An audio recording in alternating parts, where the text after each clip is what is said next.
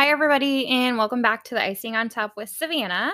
I, first of all, want to say Merry Christmas. I know it's not ideal for me to be recording on holidays. However, that has really been the only time where I've had a large chunk of free time. And I guess what better way to spend my time than recording a podcast, right?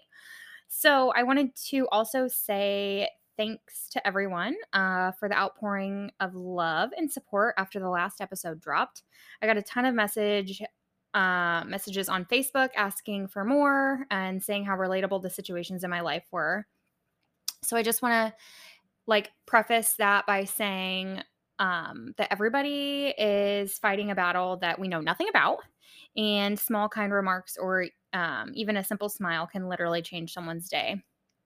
I heard from people who I went to high school with that like weren't actually very nice to me in high school. Um or maybe that was just like situational, like things that had happened and they just came off as maybe, you know, not very friendly or clicky or uh I think the thing about, you know, that is that you have to take everything with a grain of salt.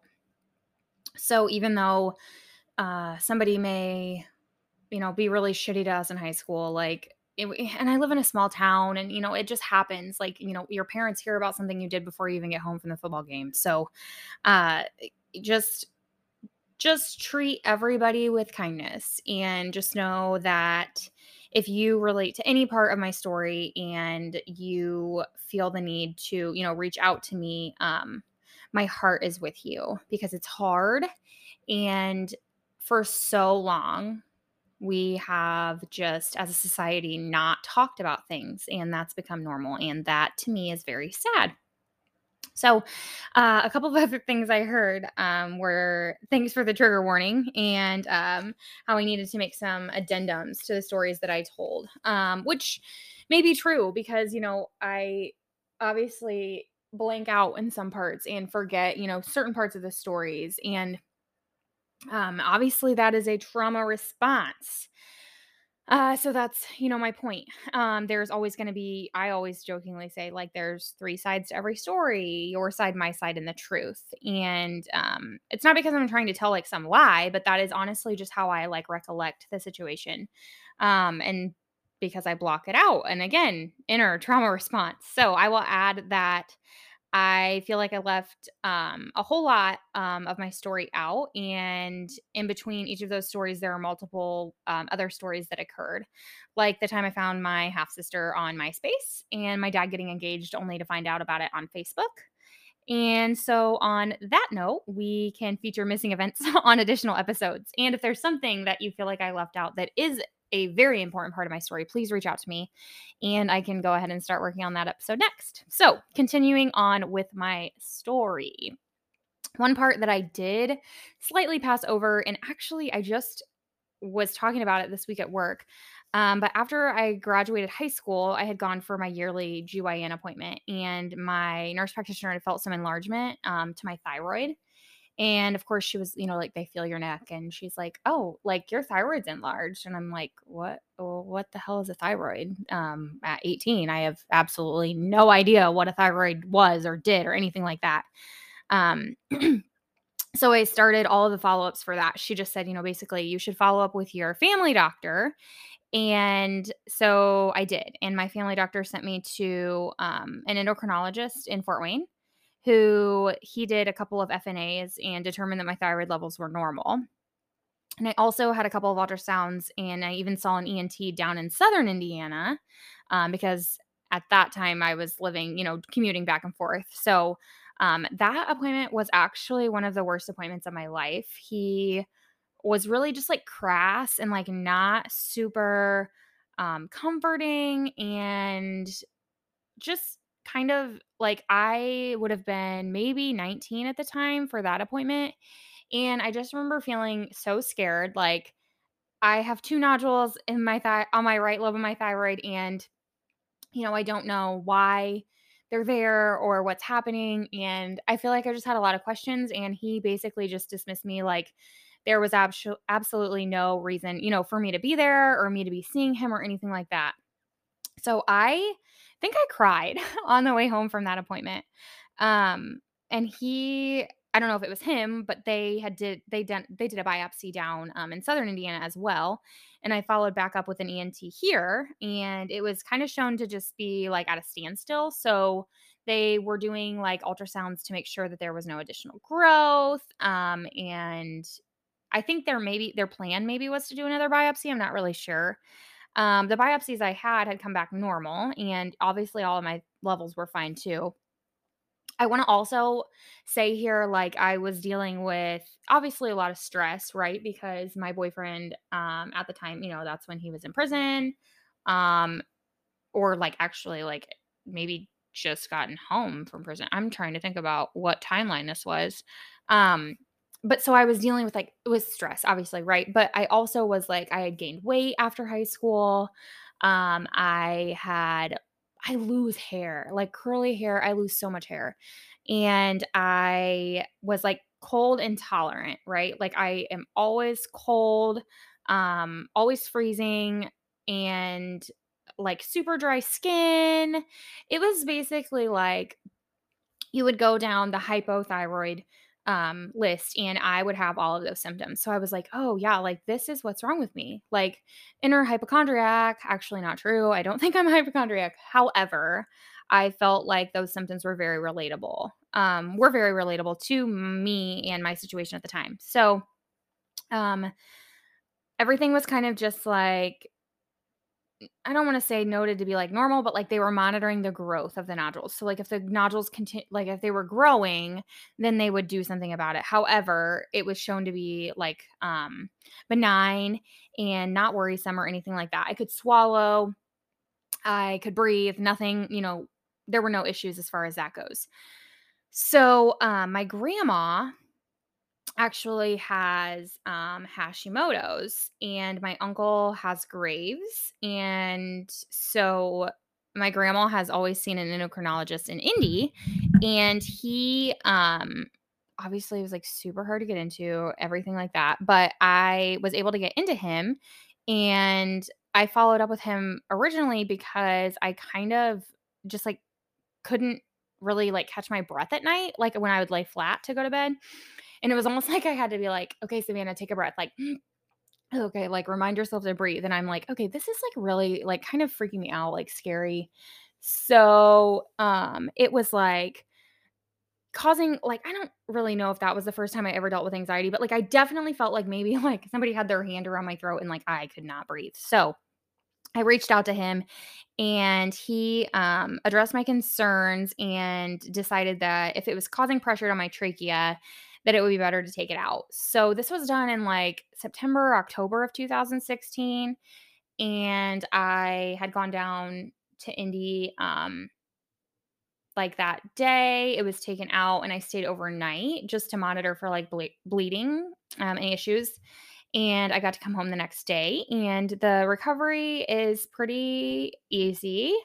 Um, honestly, the worst part was that I obviously was like intubated and um, I remember this is so gross, but like I was sore, obviously, and I had never had any like major surgery. So this was like really, this is kind of scary for me. Um, but I was like, I remember coughing up like the scabs from the tube, like from where it had scratched my, like scratched my throat and from where they had burned, obviously, the half of that thyroid off.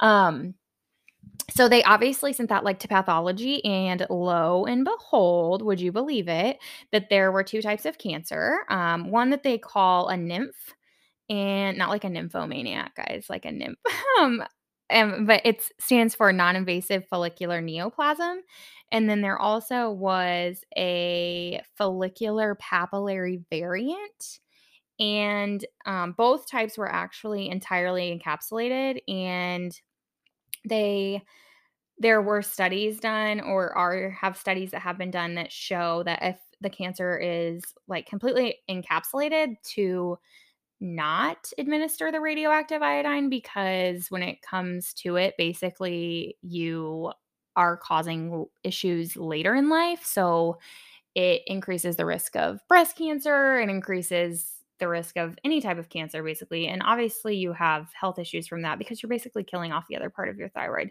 So, since my thyroid was never out of whack number wise, I was treated um, with levothyroxine.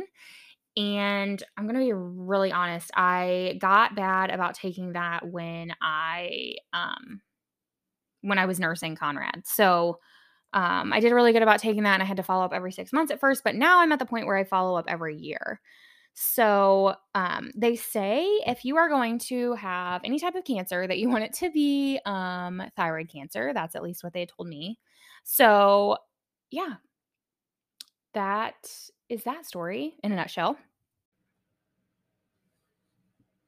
So, additionally, in the fall of 2016, I um, passed my LPN boards and I left my job as a bank teller to work in a lo- local nursing home second shift. I always said I would never work in a nursing home, but it was a substantial increase in pay, and I knew I could learn valuable skills before continuing on to get my RN degree. I always said in my LPN classes that I wanted to work in women's care.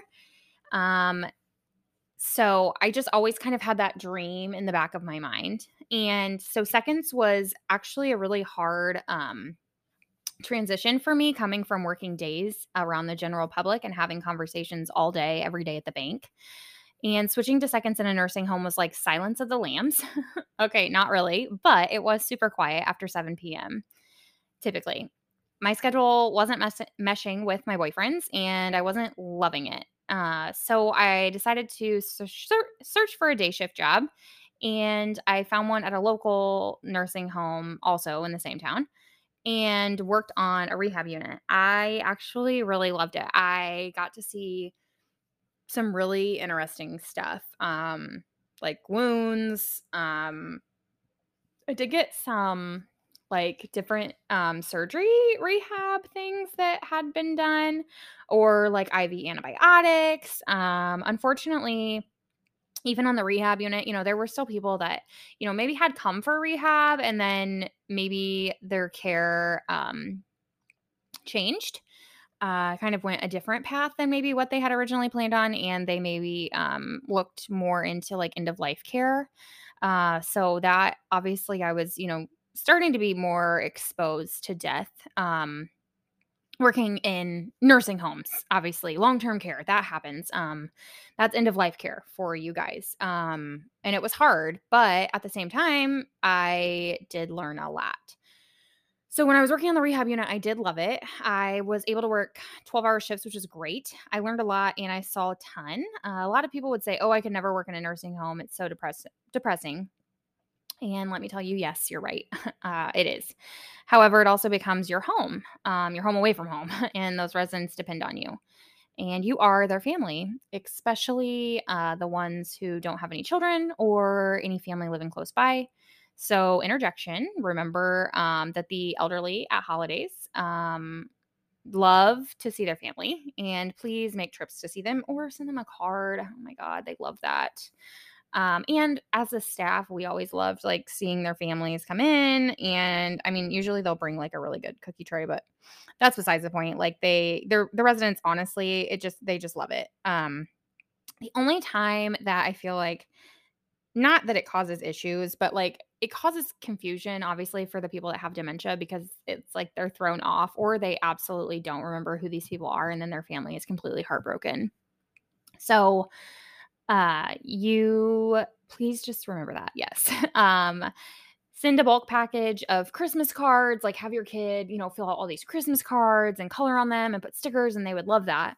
Um, anything, I promise you, they will appreciate it. Uh, the same with like Halloween costumes. Like, call your local nursing home and see, like, hey, like, can we bring a group of kids in, like, for this or that? They would absolutely probably love it. And their activities people would love to be able to just offer that to their residents too. So, uh, as far as my relationship went that I um, was in, uh, one of the things that I really did respect about him was that he had some past trauma and baggage and was super upfront about it on our first date. So that was kind of like, here, this is what I've been through, this is what I've done.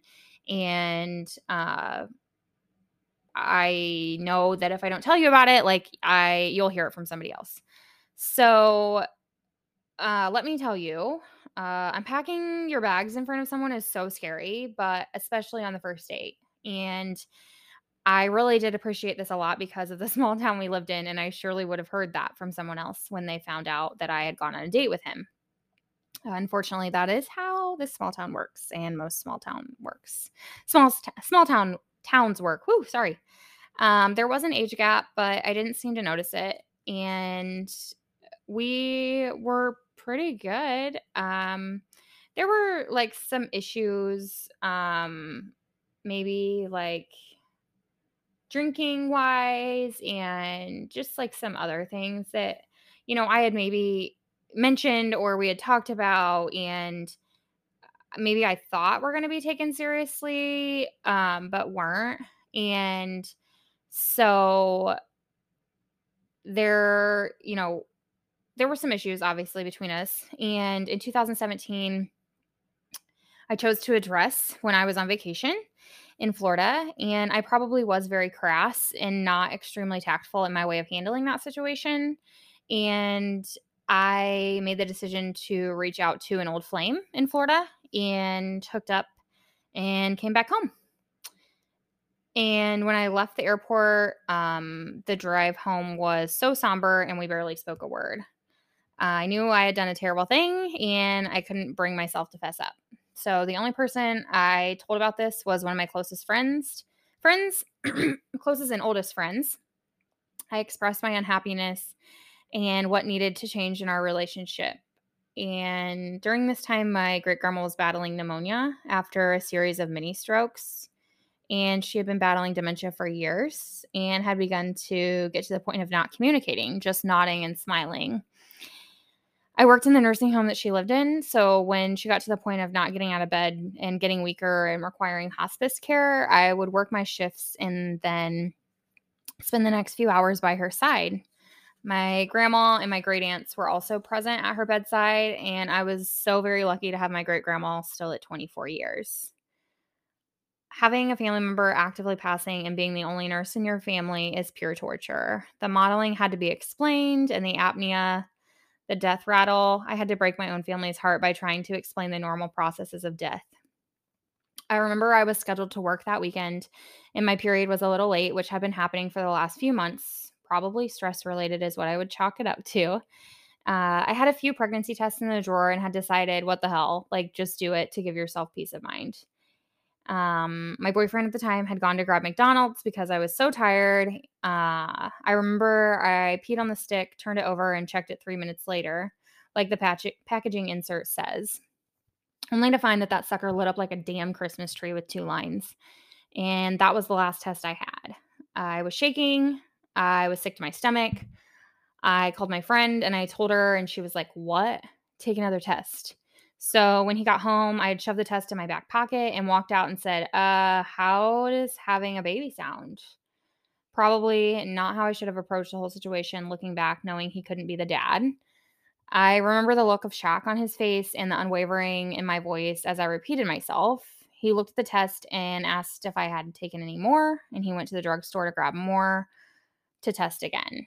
Peed on the second stick, positive. I was in pure shock, disbelief, and I immediately felt this overwhelming guilt, like a pit in my stomach and constant lump in my throat. I knew I was going to have to make a dreaded phone call to try to figure out what on earth I was going to do. So, onto the working weekend, my great grandma was rapidly declining. I was struggling with losing her and her not meeting my baby someday. My great grandma passed away three days after I found out I was pregnant. There was a moment of silence when we were alone, and I held her hand tight and whispered to her, You're going to be a great great grandma. I know she heard me, and I know that she left me him. And I thank God every day for that. Um, I made the dreaded phone call that Monday after attempting to message him over the weekend with no response. I called from a Walmart parking lot, and it was a very awkward conversation. Hey, how's it going? Uh, I'm pregnant. Their response does he think it's his? Yep. Well, I can't have this right now. I have a nine month old. Holy shit, this was not supposed to happen. Did he think I asked for this? There was protection and even further precautions taken. I'll send you money for an abortion. No, I'm not doing that. Well, then I don't want to hear from you for 18 years. And my response, then I don't expect to hear from you either. I wish you the best of luck. Click.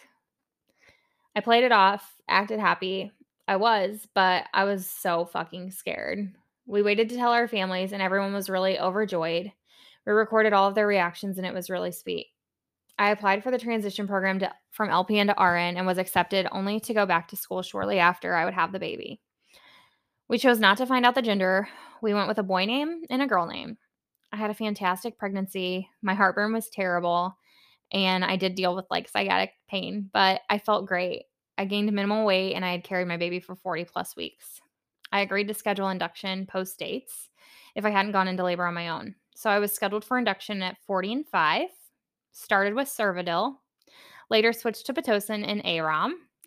I had an amazing night shift nurse, Katina, who we both bonded really well with.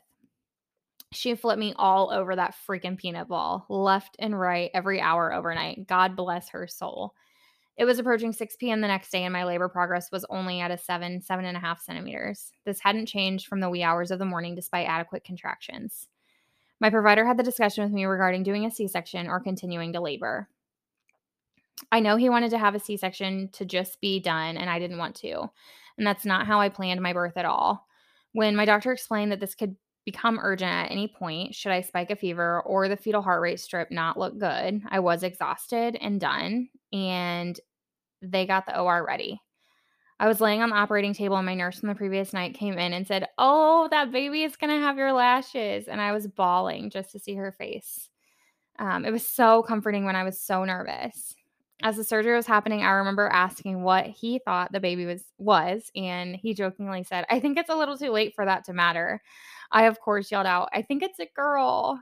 And when my doctor pulled the baby out, she screamed, "Oh, he's so juicy." And I remember being so overwhelmed with emotions and thinking, "Oh my god, a boy. I wanted a boy so bad." But have the worst luck and never thought I would ever have a boy like I wanted. So, on April 26th, 2018 at 6:15 p.m. I came I became a mommy to the most handsome boy, Conrad Lewis. Almost all of our family was waiting in the lobby for an answer on what we had had, and everyone was so overjoyed and happy. When my grandpa came into the recovery room with his wife and we shared his name, he started crying and said that was a really good name. Lewis is after my grandpa. He shared his middle name, and that really touched my heart. My dad was in the waiting room and he also cried when he met Conrad. There's just something that's so precious about seeing your parents love the person that you created. My mom, of course, was head over heels in love with him as soon as she saw him and was the first one back up to the hospital the next day. The exhaustion after laboring for 36 hours and having a C section was so terrible. Where I delivered, they encouraged encouraged rooming in, which I believe is a great thing, but I also know I was so tired. He latched right on in recovery and then became spitty, per usual C section baby. Conrad had a pretty bald head and a little tiny strawberry blonde patch at the nape of his neck. My heart didn't grow three sizes that day, but the pit in my stomach did. I didn't think about having to deal with the emotions of looking at him every day, knowing who his biological dad was. Breastfeeding was hard and nipples crack, FYI, like chap lips. I struggled with getting him to latch. I had a really great postpartum nurse on night shift, Quatisha. At first, I was like, I don't really know if we were vibing or not. And she had come in to help me get him latched and grab my breast and his head and latched him on for me. I remember thinking to myself, I should probably like pull out the mama bear card on you right now. But she was so helpful. She said, You have to teach him what to do too. Everyone is learning. I was so thankful for her and honestly give her praise for why we were so successful at breastfeeding. We were discharged home at a normal time and the C section recovery was hard. Everything hurt. I remember laughing so hard in the hospital because we had some funny family visit and I freaking paid for that later. You feel like everything is going to fall out the first time you stand up and this and there's this like numb band around your belly segment. Postpartum is so weird, man. I slept on the couch because stairs were forbidden after just having been cut open. I slept with Conrad on my chest because he did not like any of the 12 seats that he had, not even temporarily. I was mom. I was home. I was the pacifier. I was instructed not to give him a passy. I now disagree with this thought and would have paid my child to take a pacifier. I know, not safe, ABCs of sleeping, people, but I had to do what I had to do to get some freaking sleep. The first night home, I wanted to handle everything myself since he would be going back to work. He was up from 10 p.m. to 4 a.m. I fed him on each side, changed his diaper, and rocked. Swaddled, snuggled, patted his butt in countless rotations, and he just cried and he cried, which made me cry. I remember finally crawling up the stairs at 4:15, fucking desperate to get this kid to stop crying.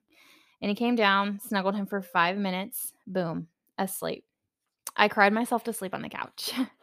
I was uncomfortable, I smelled horrible, and I couldn't even make my baby stop crying. I dreaded nights from that moment on. One of the mornings, I called lactation support because he was still clustering and my milk hadn't come in yet. And I remember crying on the phone. They were trying to be helpful, but I was just a mess. I never bought an ounce of formula because my mom breastfed. I didn't want to pay for formula, and I was very headstrong on that. Day five, when my milk finally came in, Conrad never napped for more than 20 minute periods. I lived my days sunk into the couch, covered in breast milk and baby poop, with a newborn attached to my tit in between periods of hormonal shits, running to and from the toilet while he was breastfeeding. Talk about mad skill, man. Like, I was a freaking professional. I wasn't bonding well with my baby, and my life around me had just begun to feel like I was in a cloud. My postpartum appointment, I was dreading at six weeks because he would just cry. When I tell you those nurses in the office held him the whole appointment and he was as good as gold, I mean it. When Dr. Harris came in to check on me, I just bawled. I cried and I cried and I wanted my life back pre baby. And I felt so guilty and so wrong saying it. I didn't bond with him, and I know it's because I was carrying a heavy burden. She hugged me and reassured me that I had a beautiful baby boy and wanted to offer medication to help me enjoy being a mommy because I should be able to enjoy being a mom. That's what she said. Dr. Harris saved my life, and Zoloft saved my life. I never once thought of harming myself or harming my baby, but multiple times I thought that he would have have a much better life with another family. Another mom could do better. Tension at our house was at an all time high while I was processing all of these life changes. I was headed back to school when he was six weeks old, and my life had completely flipped upside down. But not my boyfriend's. His did not change. Golf league on Tuesdays, pool league on Thursdays, left the house freely whenever he wanted to. I carried a lot of resentment towards him because I didn't get to just do those things anymore. I know I wasn't showing him the physical attention that he wanted, and I didn't care. His drinking got out of hand, and when he would come home drunk, he would make terrible comments about me needing a job or how I was a bitch, or most of the time when Conrad was asleep right beside me or nursing. When I was pregnant, I dropped down to PRN but worked full time hours until Connor was born. I was able to save up enough money to um, cover my maternity leave and my bills for a while. It was probably five months postpartum uh, another one of my closest friends, my sister, as I call her, Danny and I were talking about starting a business. She had been making tumblers, and I decided to give my go at t shirts. And we rooted each other on always, but didn't go into business together at that time. We signed up for some craft shows and we shared a booth, and things continued on as normal. I could always count on him to do bath time, so that was when I got a break. I would be irate and try to protect Conrad from him when he'd get home and try to act normal, but would start slurring his words. Don't poke the bear was the threat I got frequently. I'm not sure exactly what caused him to reach out to my friend when I was at work one day in February before Conrad turned one, but he did, asking if Conrad was his. I'm sure she was put under a lot of pressure, but she should have never spoke about it. And he, of course, was blowing up my phone when I came home, Conrad was not there, only my boyfriend. He informed me that his sister had come over and swabbed my baby on the living room floor for a DNA test. Told me that Conrad was at my mom's house and he had already told my mom and my grandpa and his wife that Conrad wasn't his child. I explained what happened, apologized. Nothing ever came out sooner and expressed it was probably for fear that I didn't want to do it alone. Looking back now, I should have just done it alone and figured it out. I, of course, said if this isn't, you know, what you want anymore, that's fine. But if you want to continue this relationship, I understand that also. Uh, packed a small bag, gave him his space, and went to stay with my mom. We spoke about Conrad and he asked to see him every day, but ultimately didn't touch on the subject of us or our relationship for like a week. He made the decision to work on our family. This next part is what I will never understand. His family stopped communicating with him then. After they said, We will support whatever choice you make, that was in February. And when I tell you, I got some nasty texts from his family, and I mean freaking nasty. Like, I still have screenshots to this day because I will always, always, always carry that black card in my pocket. Um, he will know and you will pay. Uh, you let us love him knowing he wasn't ours.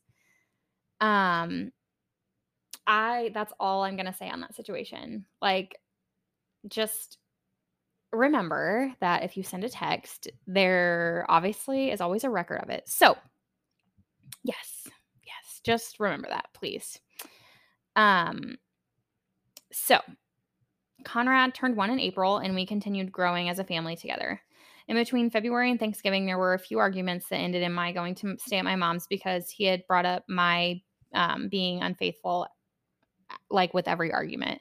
And I told him I wasn't going to pay for my decision every day. I encouraged him to go to counseling when he made the decision to stay the, in the relationship. This never happened. There was never any um, any self-driven motivation to improve or change anything that was happening.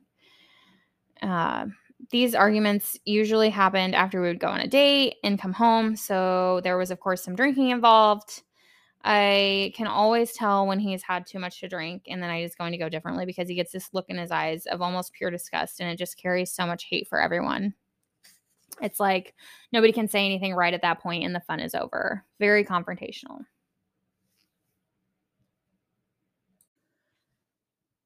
So, when Thanksgiving that year came around, he had reached out to his parents and they wanted to sit down with us. I told him I would go and I would talk to them, but I would not apologize for keeping my baby.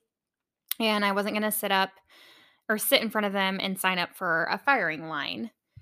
Uh, when we sat down, they spoke about a few things, and the conversation kind of turned into um, like reverse to the family name and like how things like this didn't happen uh in their generation it kind of was just like i don't i don't even really know how to explain it like i feel like even now he would still not side with me but he was like he kind of just spoke up and was like so this isn't like really what we wanted to come over here and talk about or like what we had you know signed up to come over here and talk about um so like we're gonna go and he was like do you have anything to say like before we leave savannah?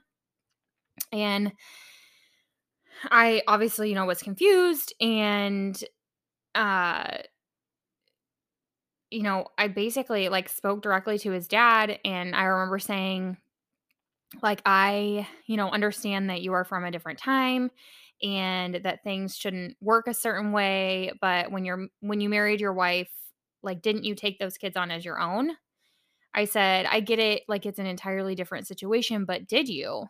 Yes then why can your son not do the same? I said i get it. Like i messed up and i'm sorry and i'm sorry it took so long to boil to the top but what i'm not sorry for is keeping my baby. I said but uh do you think that like that was fair to your son. I said he made a decision to raise someone else's child as his own and step up, and you left him in the ditch. Like he wins, your son wins every time. Like he is the winner here. He is the good guy. I said, I know I will always be the bad guy. And his dad was kind of just speechless. Like, where was his support from his family? And that was not fair to him. So we left knowing that we were invited to Thanksgiving and to Christmas. And when I tell you those holidays were quiet, like super quiet, and I mean dead silent they were. At the time, I was about to finish up nursing school. I was working at a staffing agency making really great money, and I began applying for jobs in OB, pursuing my dream. I had a few interviews and ultimately accepted a position at Team Green for those of you around here. And I would train for six months minimum in labor and delivery and postpartum, and then move to a smaller community hospital that would be my home. This was in the fall of 2019. I was able to work alongside some of the nurses that took really great care of me when I was having Conrad. They are what sealed the deal for me and how I knew I wanted to do this for the rest of my life. Juggling school with a newborn at home was hard. Uh, but he didn't remember any of it. He doesn't remember me going back to school. He doesn't remember mommy staying up really late. Mommy remembers, but he does not. I remember in my women's and children's um, rotation on the last day, I was able to see two vaginal deliveries within 20 minutes of each other, and one of them being with my very own doctor. It was at that moment I knew I was in the right place. I cried watching those deliveries just as I cried holding the hands of the elderly that passed away when they took their very last breath. I feel like at that point in my life, things with my relationship just kind of laid low. They were all right, uneventful. We always kind of just lived separate lives. I would take Connor to the birthday parties we got invited to, and he would play golf and nap at his scheduled time every day. Uh, we hardly ever did anything as a family. Uh, at the end of 2019, he actually um, had gotten arrested for drinking and driving and did stop drinking for the time period that he was on probation. He works in the RV industry and things slowed down when COVID hit and he was unemployed. I was, of course, considered essential and still working. So I told myself I would never make anyone feel as small as he did, uh, made me, even though I was working and supporting myself when I was on maternity leave with Conrad. So I would listen to him talk about getting a job without saying anything. There was one bad fight in the summer of 2020 that ended in a punch dryer and a screaming battle in front of my family being called a fucking bitch. And I remember my little sister yelled back at him. Bless her heart. Again, the situation was brought up, and I told him that at the previous, or I told him at the previous argument that we had had, if he said it one more time, that I would leave. I started packing my shit the next morning, made some phone calls to figure out how to sell the house, and he came home and saw boxes and asked me to stop. That he was sorry, and I stayed. I should have left that day. He was still unemployed at this point and collecting a pretty decent unemployment check due to COVID, but I knew eventually that that would end. I honestly do think that he was depressed, and when I started asking about his work plan, every discussion would turn into an argument. With each argument, I shut down a little more and started to resent him. I got to the point where I didn't care. I'd ask and lose my mind because what difference did it make? He had already made me out to be the bad guy with the whole Conrad situation, and I felt like I just had to take it because I owed it to him. He did start working for a bit towards the end of 2021 and became unemployed again due to material shortages and then started working again for a local company in the spring or summer here, I believe. There have been so many changes that I really can't keep track. At one point, he did some side work with a family member for moving jobs, and this is where a lot of the damage was done to our relationship. I was asking for the bare minimum, him to get a job, and he didn't. And I felt like when he finally got a job, he just expected me to be thrilled and love love him all over again, like the very beginning. The truth is, I started shutting down in 2020. I really have kind of struggled with where I wanted to go with this episode or I guess how far in depth I really wanted to go. Um, this episode was a lot for me to record and a lot for me to think about as far as, you know, Conrad someday maybe coming across this podcast and listening to the recollection and the story of, you know, him and me and the person that he, you know, has always called his dad. So, I wanted to do it as and as tastefully as I possibly could. So this last portion right here has been unscripted and I I this is this is it. Like this is shit on a platter. Like this is most people probably I don't know have no idea. And that's not really true because I know that like there were times where he had gone out and people had said, "Oh, well like he's don't you know, like he's not even your son." Well, that's just like really fucking shitty of you to say. Like first of all, like for one it's none of your business and two, like why do you even feel the need to like bring bad news onto people? You know, like what if what if he honestly didn't? Like why do you feel like that was your place to say anything to him regarding his son? Um I guess moving forward in my life and future relationships, I how do I say that? I know that honesty, obviously, and transparency is extremely important when it comes to that whole entire situation. Um, because it that's you can't change it. Like that's what happened. That's how it went. That's you know this is the current. This is the most recent. Di- you know information on it, whatever. But I just think that it doesn't matter. Blood doesn't always make you family. So I think I'm going to leave it on that note. I'm not really sure what the next episode will cover. I probably will toss around maybe a couple of different ideas and kind of choose whatever avenue I want to go on from there, I guess. Um, I'm hoping that when certain people listen to this episode, they don't take it with anger, especially about, you know, certain situations that I described happening between me and uh, my last relationship because it it is what it is. So that's my recollection of it like I said, if there's anything that they feel that needs to be disputed, we can talk about it.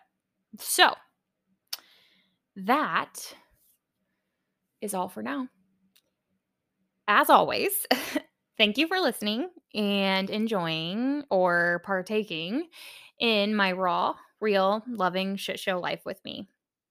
Make sure that you like, follow, or subscribe on Apple Podcasts, Spotify, Amazon Music, or wherever you listen. There are um, a couple of questions or like a generic question at the end of this like page on here um, or a rating. Um, can you guys like rate or maybe leave a comment on there? If you're going to send me a message, I love that. Like, I want to review some of those. Or, like I said, if you have any questions and you send me a message, don't hesitate to reach out. So, I actually, side note, I will probably start talking about my therapy journey in the next episode because I feel like I didn't I didn't even touch on that. So, yeah. I'll lead with that on the next episode. So, all right, guys. Have a very Merry Christmas and enjoy all of the family time. My goal is to hopefully get an episode out this week. However, it may not happen because Conrad doesn't have school. So I will have a little around all the time and it may be a little crazy around here. So thank you guys. Bye.